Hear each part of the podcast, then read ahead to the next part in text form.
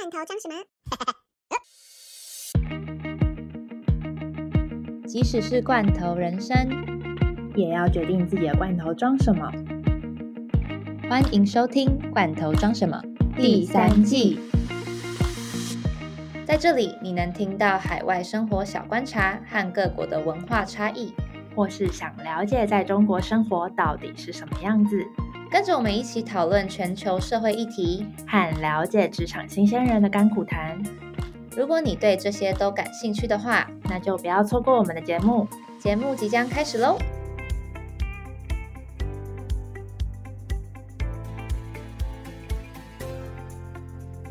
我觉得今天的开场就非常的正常的，直接开场好了。好啊，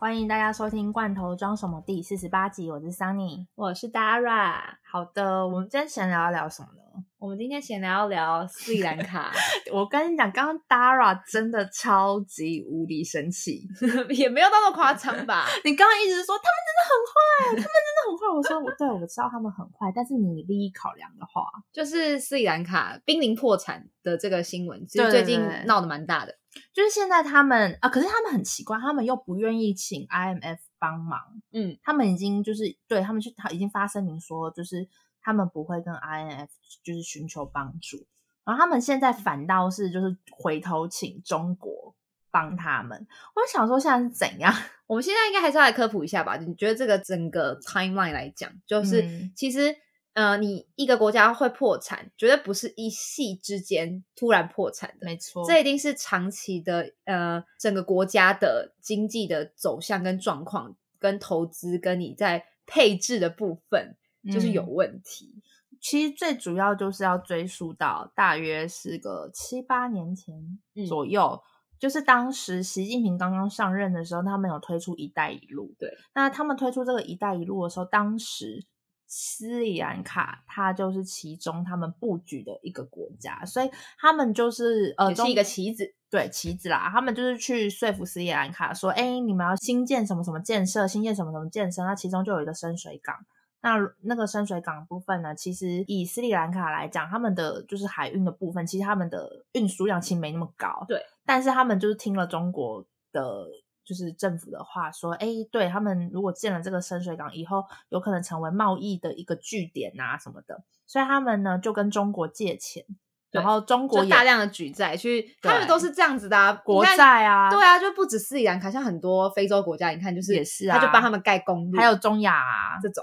对啊，哎，那时候真的超夸张，就是之前在律所工作的时候，那时候真的看到好多，就是其中有一个客户要帮他们统整一些海外资产的时候，嗯，就会可以发现哦，真的是每一家他们都在中亚、在非洲都有很多很多的建设分公司，他们在那边的话，他们会包装的很好嘛，对他们会说我让你们有工作机会，对，然后再加上再加上他们就是第一是，如果假设他们当地的人是不会这一项技术，他们也会派对他们就说派中国人我去帮你们，对我出资帮你们哦，你们不用给我什么，但是就是反正就是国债，就是你知道债权债主是我，这样就好。然后就是这种阴谋呢，就是导致这些国家，我觉得他们可能本来领导人可能远见嘛，然后跟那个时候谈判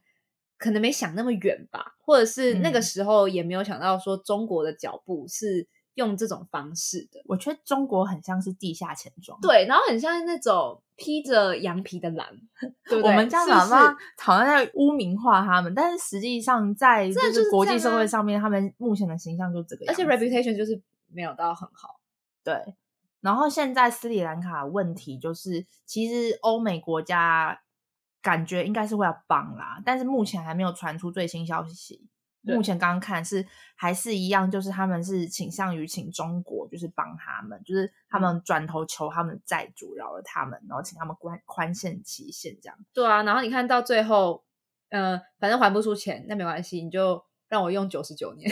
啊，九十九年真的太扯了。我觉得就是他们的阴谋，他们不是跟每一个国家都这样谈的吗？就是到最后就是还不出来啊。对啊，然后就说那没关系，你让这块地给我用。对啊，你说，哎呦，那你哪一块地哪块地？哇靠，他们就是要各个国家都有他们的领土，这它每个地方，他整个这布局，哇，你看变成一个全部都是中国人的欸地。对啊，他们但其实他们这布局，他们某方面来讲真的非常非常聪明啊，就是用他们那些小伎俩，其实不是打小伎俩，他们很会算诶、很会精算。可是你你不得不说，其实以前中国商人在做生意的时候就很就很会用这种伎俩啊。对，但我们不能一直要批评他们啊，就是他们也是有能力可以这样子嘛，我觉得对啦，如果假设今天你是但是还是很坏。假设今天你是中国人，你看到自己的国家就做到这样的事情，你你只会觉得妈，我的祖国好棒棒。对，我们根本就是一直在批评别人，但觉得他们非常的没有良心。对啊，可是但是说真的，如果以利益考量来讲的话，你如果都是以利益出发点，大家都想要当自己的利益者的话，嗯，那是国家领导者，而且又是比较集权统治的国家的话，当然会嗯觉得说我要极大化我的利益啊。对啊，没办法，这是、嗯啊人之常情嘛。我觉得也没有谁对谁错，而且他们本来就很 aggressive，所以好，no 只是说斯里兰卡的话，目前假设今天嗯没有其他国家伸出援手的情况，是说他们的国库只能再给他们撑个一个月吧。所以我觉得一个月真的超短的哎、对啊，他们现在就是处于一个水深火热的状况。我觉得如果我是他们，so sad，我如我如果是他们人民，我一定觉得干我好衰小。我想要移民。对啊，很衰哎、然后现在他们的情况，我自己认为欧美应该，可是我不太确定，因为现在疫情烧烧成这个样子，有些欧美国家自己有一点自身难保，不知道可不可以伸出这个援手。但啊我至少我觉得美国或者欧盟之类的应该会出来吧，希望不要打脸我。可如果最后他们都没出来的话，就真的就是看中国了，就是任人宰割了。这些国家他们的互相的角力，然后跟就是那些比较强势的大国，他们要忙的事情很多哎、对啊，没。办法。你看他们这些强国还要处理，像欧洲很多国家都还要处理难民的问题，嗯，对啊，所以我觉得，嗯，可是斯里兰卡这这件事情如果不解决，真的就让中国的得逞的话，嗯，其实最麻烦应该是印度吧，嗯，对，因为印度就在斯里兰卡旁边啊，对啊，然后再加上印度本身就是欧美阵线，所以我其实嗯也不知道会怎么样发展，就是之后再看看。我觉得过年过年那段期间，如果大家就是嗯觉得疫情好像有点危险，不是想要待在家里的话，大家可以一起关注一下这个议题。我觉得过年啦，过年那段时间应该就出来了，因为他说一个月啊，所以算算，嗯，二月初差不多。我觉得一个月真的很短。好啦，Anyway，对今天闲聊大概到这边。对，好，我们今天要聊什么呢？我们今天要聊一个议题，然后这个议题的出发点呢，是我那个时候去出差的时候，嗯有跟我的中国同事聊到的一些，最后发现可能是又是在讲亚洲，因为上亚洲通病嘛？因为像上一集我们是在聊躺平 跟内卷，也是比较感觉比较因为亚洲社会、亚洲的职场文化会比较嗯多这种问题。那我们今天要聊的是跟幸福感太嗯低这个相关的主题。其实这个就不会局限于亚洲了，对因为不是之前都很常会有，就是年初嘛，因为最近也有啊，就是什么幸福感、人民幸福感指数的统计，那通常名列前茅的都是北欧国家。对，但是一直以来这个 ranking 都是在说北欧国家是最幸福、最快乐的什么对东西的。对，但是我有时候就觉得说，哎，这些数据，因为有专门有统计的数据嘛，嗯但是你就会觉得说，哎，那它的标准在哪里？什么叫做幸福幸福？对，happiness 的定义是什么？哎、但是我觉我要提一个比较有趣的数据，你可以，我不知道 Dara 现在可不可以查一下，因为我有印象，我之前看过忧郁症、罹患忧郁症的比例，其实北欧国家不低哦。那这样子的话，是不是因为他们的天气啊？我觉得跟气候有点也有关系，所以我不太清楚说他们呃幸福感这样子是怎么样去评断。我记得他们有列出几个面向，什么经济、人民收入的嗯教育程度，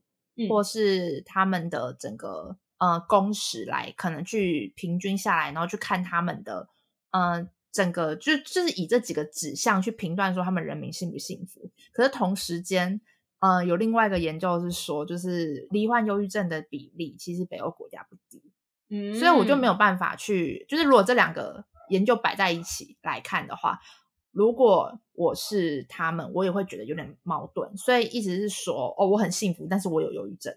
还是我很幸福，但是我过得不快乐？因为有忧郁症，大部分都是心情比较不好，会过不太开心这样。之前哎，又要讲到那个胃酸人了，因为之前 好像在讲说韩国的自杀比率超级高，自杀很多人去自杀，其实很多再往前推的话就是忧郁症。对，然后他就 ranking 也是也是有一个 ranking，嗯就是写说哪一个国家的自杀率是最高的。他好像很喜欢讨论一些跟韩国有关的，但其实都会跟。整个世界其实还是可以拉出来，就是做比较。他有讲到了一个是说韩国人的自杀率很高，他就查了之前二零一九年 WHO 的一些数据，就是哪一个国家的自杀率是最高的。那前面的排名其实几乎都是那些非洲国家，因为我觉得非洲国家本来就是饥荒或者是吃不饱穿不暖的这种问题，然后福利又没有到很好，所以我觉得是可就是想。想当然了，可能会是这样的情况了。但是如果说是一些其他国家的话，刚刚有看它有一个数据是讲说立陶宛，嗯，其实也是很多的。立陶宛跟拉脱维亚，但这这两个国家的话，我就是没有到很了解。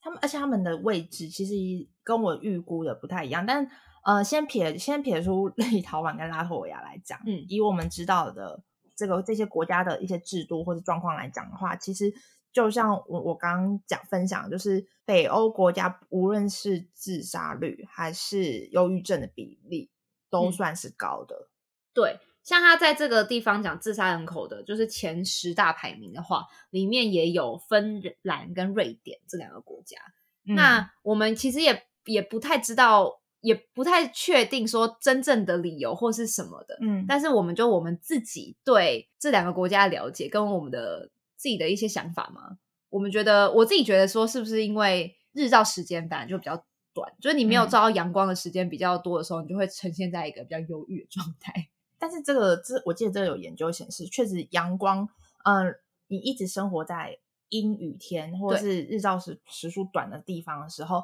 你忧郁的比率也会比较高。对，这个好像是一直以来的之前的白老鼠实验，或者是你拿那个植物，就是有。给光照跟没有给光照的那个差异会超大的，嗯，但是我觉得还有一个要讲的就是为什么落差会那么大，就是说像刚刚 Dara 有讲说，像这个排行，它前面都是些非洲国家，但是接下来可能到嗯，比如说经济发展比较好的国家的时候，又是一些大家往年日就是比较。普遍认为说，哦，他们的社会福利很好，生活比较无忧，然后过的人民过得好像也比较幸福。就像我们刚刚前面讲的，就是幸福指数的这一点，通常排名名列前茅，全部北欧国家，就大家觉得他们应该是很幸福，但实际上他们自杀率跟他们的忧郁症比率又比较高。我自己是觉得说，我不知道大家有没有听过马斯洛？嗯，马斯洛有啊，有。对对对，就是那个应该大家社以前社会课本都会写的，就是马斯洛的话最底层不是生理需求嘛？对。所以我觉得中非国家他们的自杀率高，是因为他们的生理需求没有办法被满足。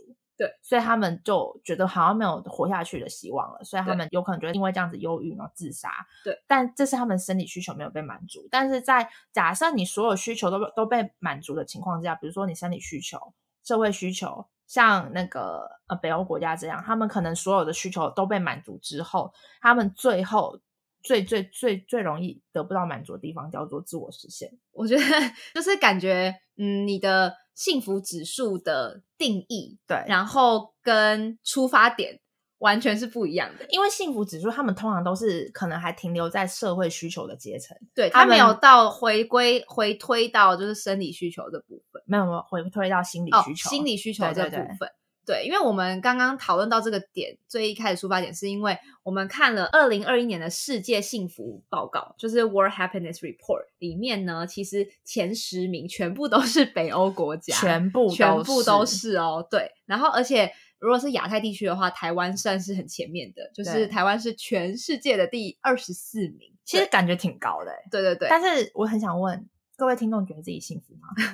我觉得幸福的定义就是对自己自己可能会有一些见解吧。对，然后但是刚刚桑尼又提到说，哎，这些幸福指数那么高，但是又很两极化的自杀率又很高，所以这是很矛盾的一个现象。这就是为什么呃，我觉得要去看他们为什么会评估说这样子的 rating，是因为第一，他们可能考量到就是像我刚刚讲，他们都还停留在社会需求部分，所以他们去评量出这样子的排行的时候，他们去看的都是什么经济教育，什么好像还有什么收入，对。平均收入，就是一些很客观的表现，然后去帮他们评分数之后，然后再去说啊，那你这样子的话，你这一你这个国家的人民应该是很幸福的，因为你的社会需求被满足了。但是他们没有再去往上思考到更上一层的，比如说自我实现需求、心理需求这种爱与归属，就这个这个其实会更影响人的心理状态，所以就会导致说另外一个排行榜就是忧郁症比率高的，就是你撇除就是中非国家那个非洲国家的话，高的反倒是北欧国家。对，然后这些北欧国家，他们不是都社会主义嘛，所嗯以他们也没有所谓的穷人，而且其实你也不太需要工作嘛，就是你就算没有工作，就是政府还是会给你社会给你社会你还是可以有最基本的生活的品质，结果他们就会变成人生没有太大的目标。没有追求。对，但是像如果以你看，比如说中非国家或者是亚洲国家，你去看他们的时候，你就会觉得说，怎么这么不知足？对啊，对啊，对啊，因为你看非洲国家，他们连生理需求都都没有办法被满足，所以他们才会自杀率高，才会忧郁症嘛。对，但是我就会觉得说，我要放宽心来讲，我们生活就是在不同的社会，你不能用都是同一个社会的去思维去思考这件事情，因为他们就是从小长在那边啊，他们本来看到的世界就是那样子，然后嗯他们的社会整个福利制度本来就是这样，所以他们追求的东西也会更不一样。不一样。对，嗯那我拉我们拉回我们自身来讲，那 Dara 自己在就是周遭，比如说你工作或是你观察到的，你会觉得说幸福感有偏低嘛？就是因为感觉上，如果假设我们真的要，我们先先不提生理需求没有被满足的地方，我们先嗯以比较社会需求的方面来思考哈，我们是不是真的幸福感就是没有北欧国家高呢？感觉应该是吧，但是我觉得我自己蛮幸福的啊，所以我觉得我还好。但是我还是想要讲到为什么会有这个出发点，是因为那个时候跟中国同事，因因为一切的一切我都觉得是比较出来的。没错，因为为什么会聊到这个话题，是因为我那时候去真的去出差，其实去比较高精密的代工厂，那里面的同事呢，他们其实上班的时间真的非常之长，真的有九九六的感觉啦。对嗯然后那个时候有放到中秋连假，也有放到他们的国庆十一连假嘛。那时候跟他们聊天的时候，就有说，哎，那你们假日或者是平常，因为你知道九九六的话只能休一天嘛，没就说平常有在做什么，或是哎好不容易放假，那你们有没有去哪里玩这样子？然后他们可能都会有很多理由，就是太累啦，或者是回家对，回家太远了，然后或者是说，嗯，还要花钱等等啊的，或者是自己有家庭的，或者要养小孩或者什么的。其实说真的，中国有放长假的时间，最长的两个长假就两个，嗯就是一个是过年，一个是十一，一个是十一，就是过年的话可能会放一周左右，十一也是放一周左右，但是就是这两大节日，那他们平常的特休也是看你公司吧，就是其实也没有到这么多，大家放假的时间就这两个，所以他就是跟我说，哎，我们国家的人就是生活幸福感很低啦，就是没有什么品质，然后放假也不是那么舒适，因为为什么大家放假的时候也不会出去玩，人太多了。哦，对啊，他们人太多，他们就是只要像我，如果在中国生活那一段时间，只要是出去玩，我一定会想尽办法避开这两个连假。，对，真的，因为他们自己也是嘛，所以他就会可能也会觉得很万谈，想说哦，长假本来就很少，然后幸福感就会相对的很低。然后你听他们讲话的时候，我不知道是不是因为在工厂待久的人吧，或者是比较局限的人的话，因为在上海嗯工作的时候比较没有这么大的问题，可能是因为生活的水平可能又在更高了，可能有差异啦。嗯但是这次去的地方是二线城市，其实也没有差到太多。但是我觉得产业可能也是一个问题点，因为如果你每天要待在工厂，不能用手机嘛，嗯不能用手机，其实你也很少看到外面的世界，然后你可能就以为你的世界就那样子。所以我就看他们好像也没有很喜欢这份工作，然后大家年纪也都蛮轻的，觉得说，哎，那你有没有觉得说你已经做了两三年、三四年了，有没有想要换工作？他们就会跟我很无奈的说，呃，换城市的成本也很大啊，然后我也很嗯想要好好养活自己，然后你就会感觉到他们的幸福感就是很低。这种算是幸福感吗？其实我一直很想去了解，说就是这些什么幸福报告，嗯什么大家的幸福，因为每个人对幸福的定义不一样。对，我就觉得说，嗯、世界幸福报告这个东西呢，它是我不知道他哪个国家做出来的 report，但是它的因素的点是说什么人均 GDP 吧，GDP 就是跟收入有关。对 GDP，然后健康寿命，然后跟社会的补助，还有一些人生抉择的自由，意思就是说，太极拳的国家可能幸福感就不会那么高，对。然后还有什么贪腐或者是一些政策的东西，所以这些就是刚刚我讲的，就是很社会需求方面啊。对。那我刚刚讲的同事的话，可能就是有一种被限缩自由嘛，然后嗯跟你选择的东西，好像你看到的世界就那样，你选择的东西也有也很 limit。我觉得中国会很低，是因为他们国家的集权主义的关系啦。嗯，因为本身做这个 report 出来的就是西，就是可能西方国家西方国家对，这个也是西方国家做的。所以他们会以他们定义的幸福去评估这整个 renting。对，你看他的报告是哥伦比亚大学跟加拿大的高等研究院里面所产出的报告，所以就很正常啊，就是这这可完强势国家。这完全可以解释说为什么我前面会有那样子疑惑，就会觉得说，嗯、就是虽然说他出来说幸福感最高的就是北欧国家，但是同时间他们也是北欧国家，也是忧郁症，也是自杀率高的国家。没错。那你刚刚问我那个问题，觉得幸不幸福？我就会觉得，我目前来讲，我是觉得我是 幸福的，可能嗯是因为就像你 刚刚讲的那些东西，你要生理需求被满足之后，你才会往慢慢往上加嘛。没错，那如果说你自己目前不太会有急迫性，需要有金钱上的压力，或者是身体健康上的压力，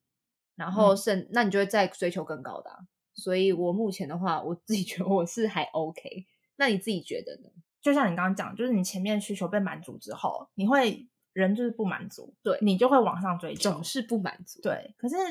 嗯、我觉得北欧国家的先例 给了我们一个很好的例子，就是人在追求到最高境界的时候，你很容易就是得不到这个满足，所以有种会更迷惘吗？到那种境界的时候会更迷惘。你没有目标。我觉得其实，呃，这可以牵就是扯到一个算是议题，就是专关于自我价值认同的部分。嗯，因为像我追求那个最上面的顶对，就是生那个算是心理需求了。你一定是所有的什么生理啊、社会都满足之后，你才有那个余力去追求上面心理需求嘛。对。然后，因为我最近在跟我几个朋友在聊天的时候，因为他们都算是跟我们一样，差不多刚出社会，就是大概两三年这种。嗯，对。然后三十岁以内，对，然后但是我们这个年纪就很尴尬，就是你想要追求一个高薪、更好品质的生活，可是目前现阶段台湾的业界，它就是还没有办法让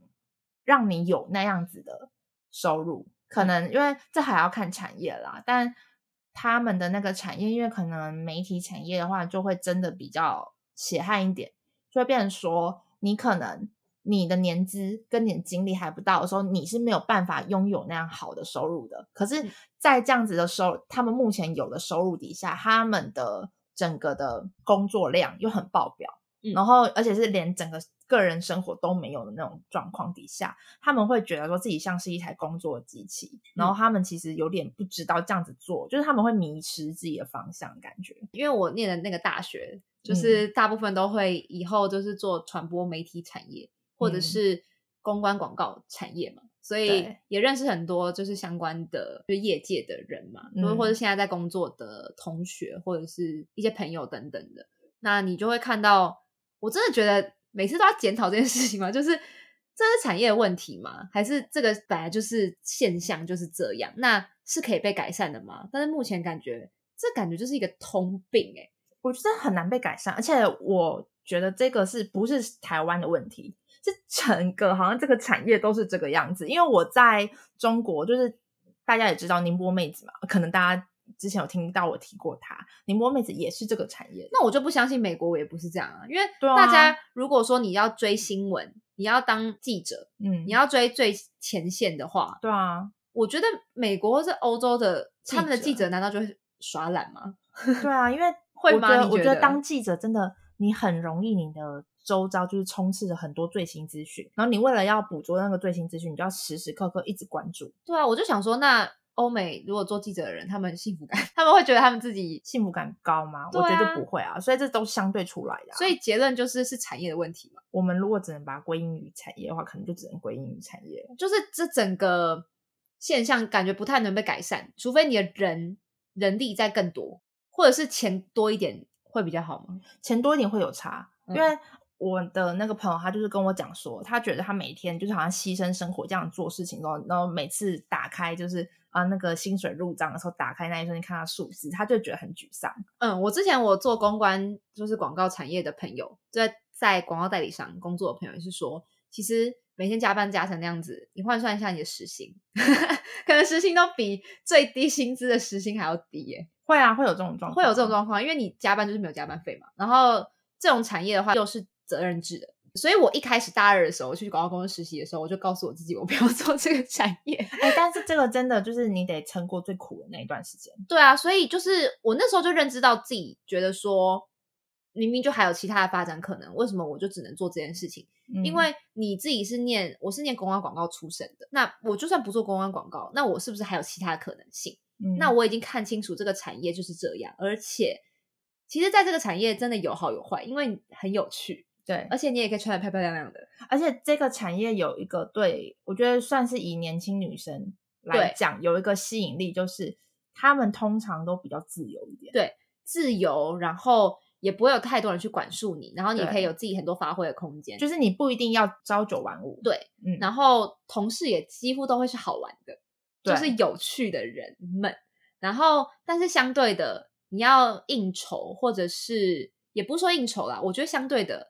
很喜欢喝酒、抽烟的的情况，嗯，真的偏多。而且就是这个产业人，很多人都大家都好会喝酒、哦，就会很多这种酒局。我之前在嗯上海工作的时候，我的室友一个是做公关，一个是广告的，嗯，然后他也是常常就是有酒局，而且他是日商。嗯，日商就更多酒局。然后 Sunny 的室友也是做广告产业的嘛，对啊他应该也很晚回家吧？他应该也有很多应酬。他大概一点左右回来都是对算正常。差不多，我常常会关心我的室友说：“你今天会回来吗哦，我也会啊，我就常 常问你摸妹，你说你今天回来吗？要帮你留灯吗？因为我怕他，因为他怕黑，我怕全、全部关掉之后，他回来就是在那边摸灯，然后我就帮他留个小灯这样。？”但是我觉得这个议题跟就是自我价值认同这个点真的很矛盾诶，因为嗯其实到现在，因为等于说，呃，我虽然毕业今年是第啊、居然已经毕业第四年了，嗯但是呃，身边很多人是研究生才开始工作的话，很多人都是第一份工作。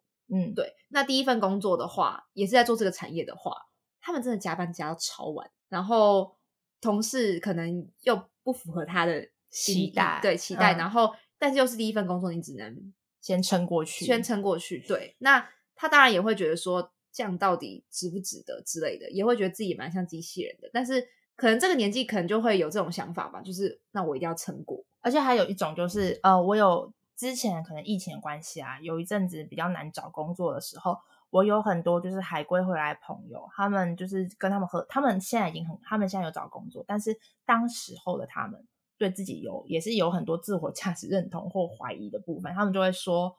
我在国外辛苦念了这样的学位回来，结果最后台湾的呃，比如说老板们，他们能开出来的价格就是这个样子，然后我又不愿意抵酒，就很多人不愿意抵酒，他们的朋友也是他们又要再去找，可是又找不到，然后呢，很很多老板跟他们讲说，你是一个没有经验的人，你就是只能这个价格，所以他们就会开始对自己产生怀疑，因为在还没有去找工作之前，我觉得他们都是对自己蛮有自信的人，他们就会觉得说，哦，我是学历不错，确实他们学海历归派，他们确实学历不错，条件也好，然后语言能力也强，然后呃，你要去看一些实行经验也很丰富。像这样子的一个人才到一个工作场域的时候，他原本对自己的期待应该是我应该要是可以挑的那个人，可是现在好像变成是别人在挑我，然后他们就会开始降低自己的标准标准。然后我记得那个时候，我跟其中一个荷兰回来的女生吃饭，嗯，她那时候就是正好在找工作，找到有一点，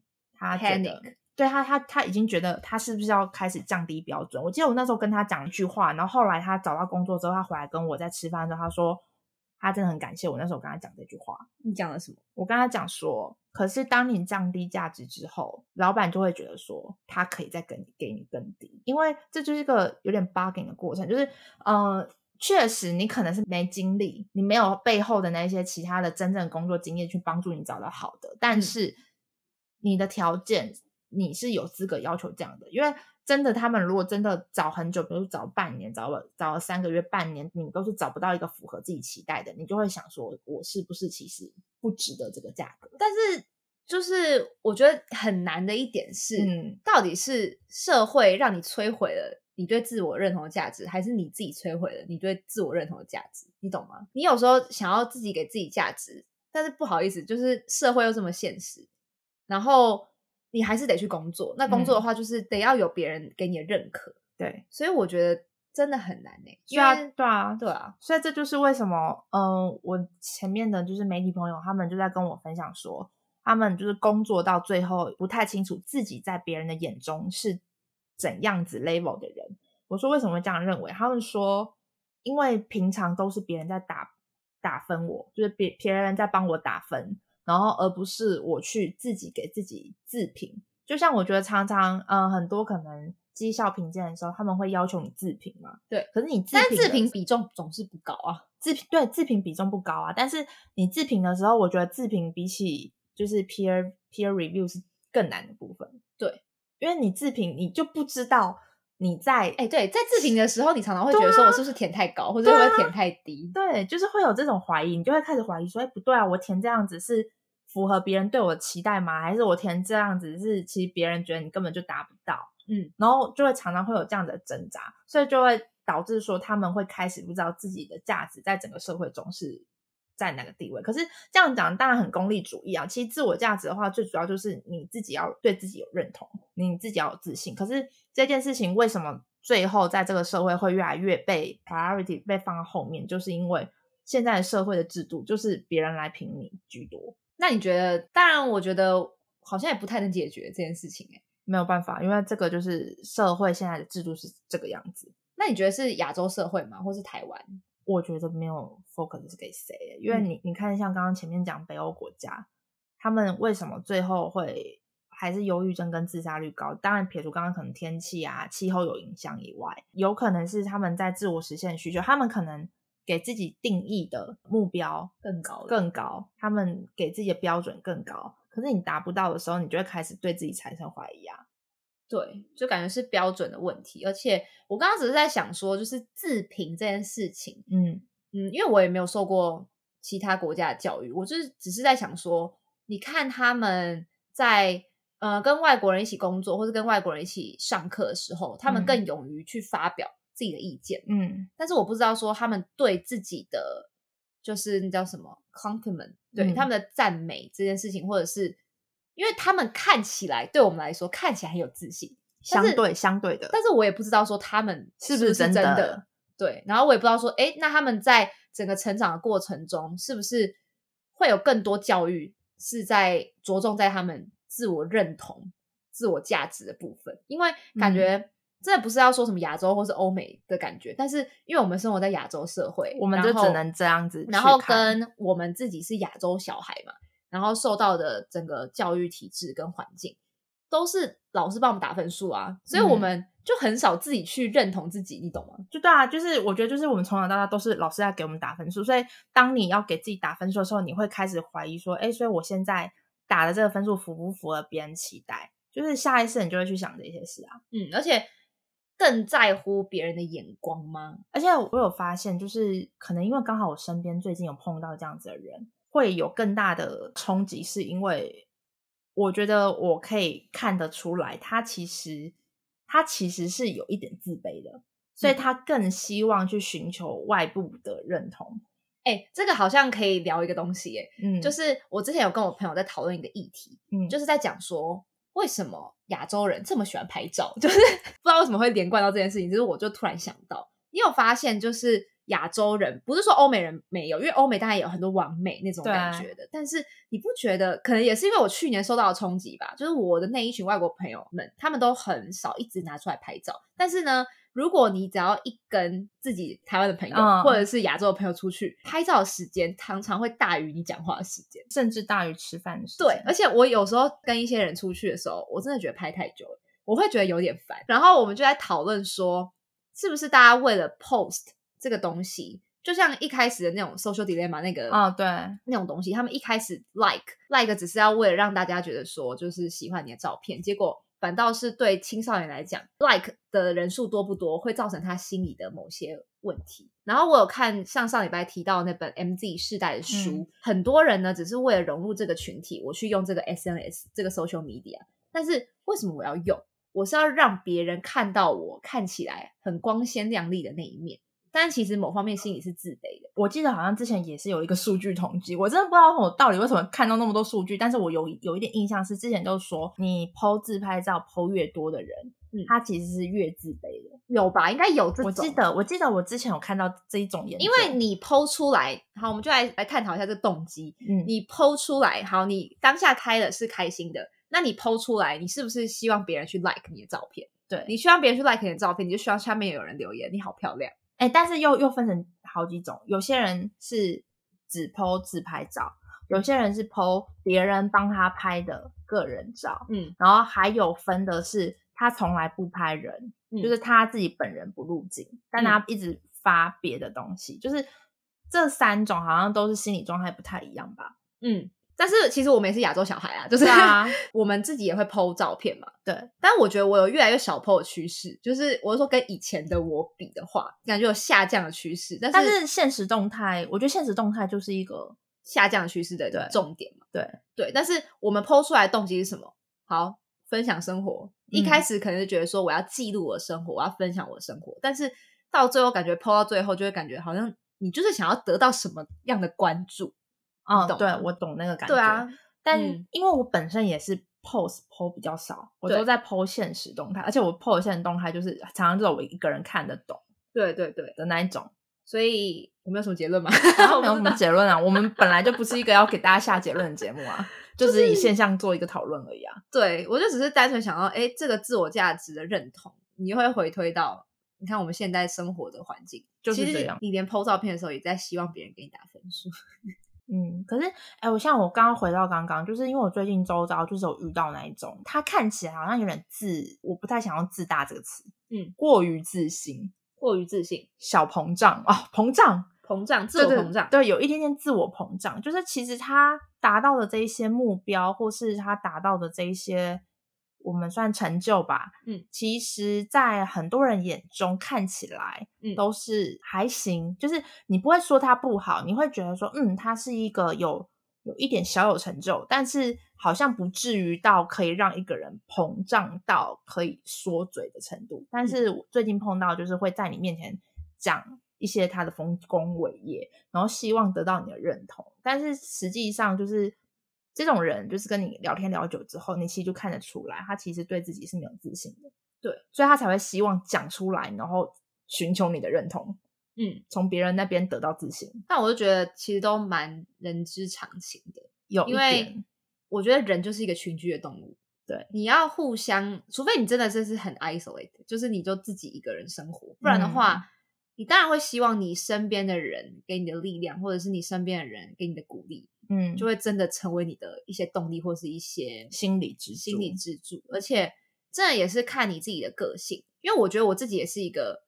好像也蛮在乎别人怎么看我的人。明明我可以就是自己觉得有自信，自己觉得自己好就好了，嗯，但是我不知道，我就觉得说我整个成长的环境会造就我很在乎别人怎么看我。嗯。虽然这件事情可能没有到那么重要，但是我真的不免就是还是会有这种心态，但是可嗯。能就是自己调试吧，因为最终别人认可的你跟真正的你就是不一样，就是不一样啊，不然的能怎么办？但是这也是我需要调试的地方。因为就像因为最近刚好有在跟我朋友也是聊类似自我认同这种部分，然后我就问他们说，那你们觉得你们眼中的我是怎么样子的？然后我发现他们讲出来的嗯我、不是我自己觉得的我，对啊，常常都是这样啊，因为人都会有盲点嘛，然后人都会看到自己，别人看到你的好，但你总是会看到你自己缺陷的地方。对，真的、就很常会这样，然后我觉得好，为什么会这样啊？可是我觉得嗯有一个点是，我有我们两个还是算是有自信的人，嗯，就是有自信是好处，但是不要到自大就好。我觉得还是要保有一定的自信，是因为这样子你才能认同自己在做的事情，认同自己的目标。因为我呃，你如果自我实现的时候，你在追求自我实现的过程，你对自己一旦产生怀疑，开始觉得自己做的事情好像不对的时候，你就很容易陷入一个循环，死循环。对，但是常常你就会就是因为你不知道啊，然后你跟你自己也很迷惘，所以你当然会希望，这是为什么你会想要去找别人去讲这件事情嘛？嗯，希望获得别人的讨拍，或者是 获得别人的认同，你就会 maybe 那就是你建立自信的某一种方式。但是你最终还是要回归到你自己本身了，你要自己本身也认同这件事情，你才可以更往上。别人嗯说的话只是一个辅助，真的没有，这真的就是直接回归到，哎，你看我们刚刚一整集在讨论的都是心理需求，你就知道，其实我们跟中非国家生理需求还没满足的，我们就是很明显就是社会跟自我实现跟爱与归属这一这一段还没有被满足，所以才会我们都 focus 讨论这个。对，假设今天换成是非洲国家，嗯、他们可能相对而言，他们的生理需求没有被满足的时候，他他们根本就不会想这些，他们想要知道的只会是下一餐在哪？下一餐在哪里而已。嗯，对，所以幸福感的部分，我们自认为算是幸福感偏高啦，但是实际上到底能不能真的很幸福，说就是非常有自信的说我很幸福，我觉得大部分人是没有办法的，而且我觉得一辈子应该都没有办法满足吧，就是因因为为你你有了，你就想要追求更好的、对，啊，就是所以结论是我们要知足，是这样吗？但我觉得知足很重要啊。其实我觉得知足蛮重要的啦，因为呃就像 M D 世代，他就在讲说，现在大家都太喜欢他，尤其在讲韩国的嗯这个民族嘛，他就说很多人，而且尤尤其是韩国很喜欢注重你要很体面，对对，所以有一些二十几岁的人，他们就要拿很贵的包包，你可能就打零工，打打打打打，这不是跟就跟宋智雅宋对所以就是那种感觉，就是《单身级地狱》那个宋智雅虽然我没有看啊，我也没看，就是我当时就对这个没有太大兴趣。但是你看他才多久，人设就崩坏了，大家都说他拿假货，对，就是但是为什么你要拿嘛？你拿的对啊原因是什么？是什么？你拿原因就是因为你想要让别人看到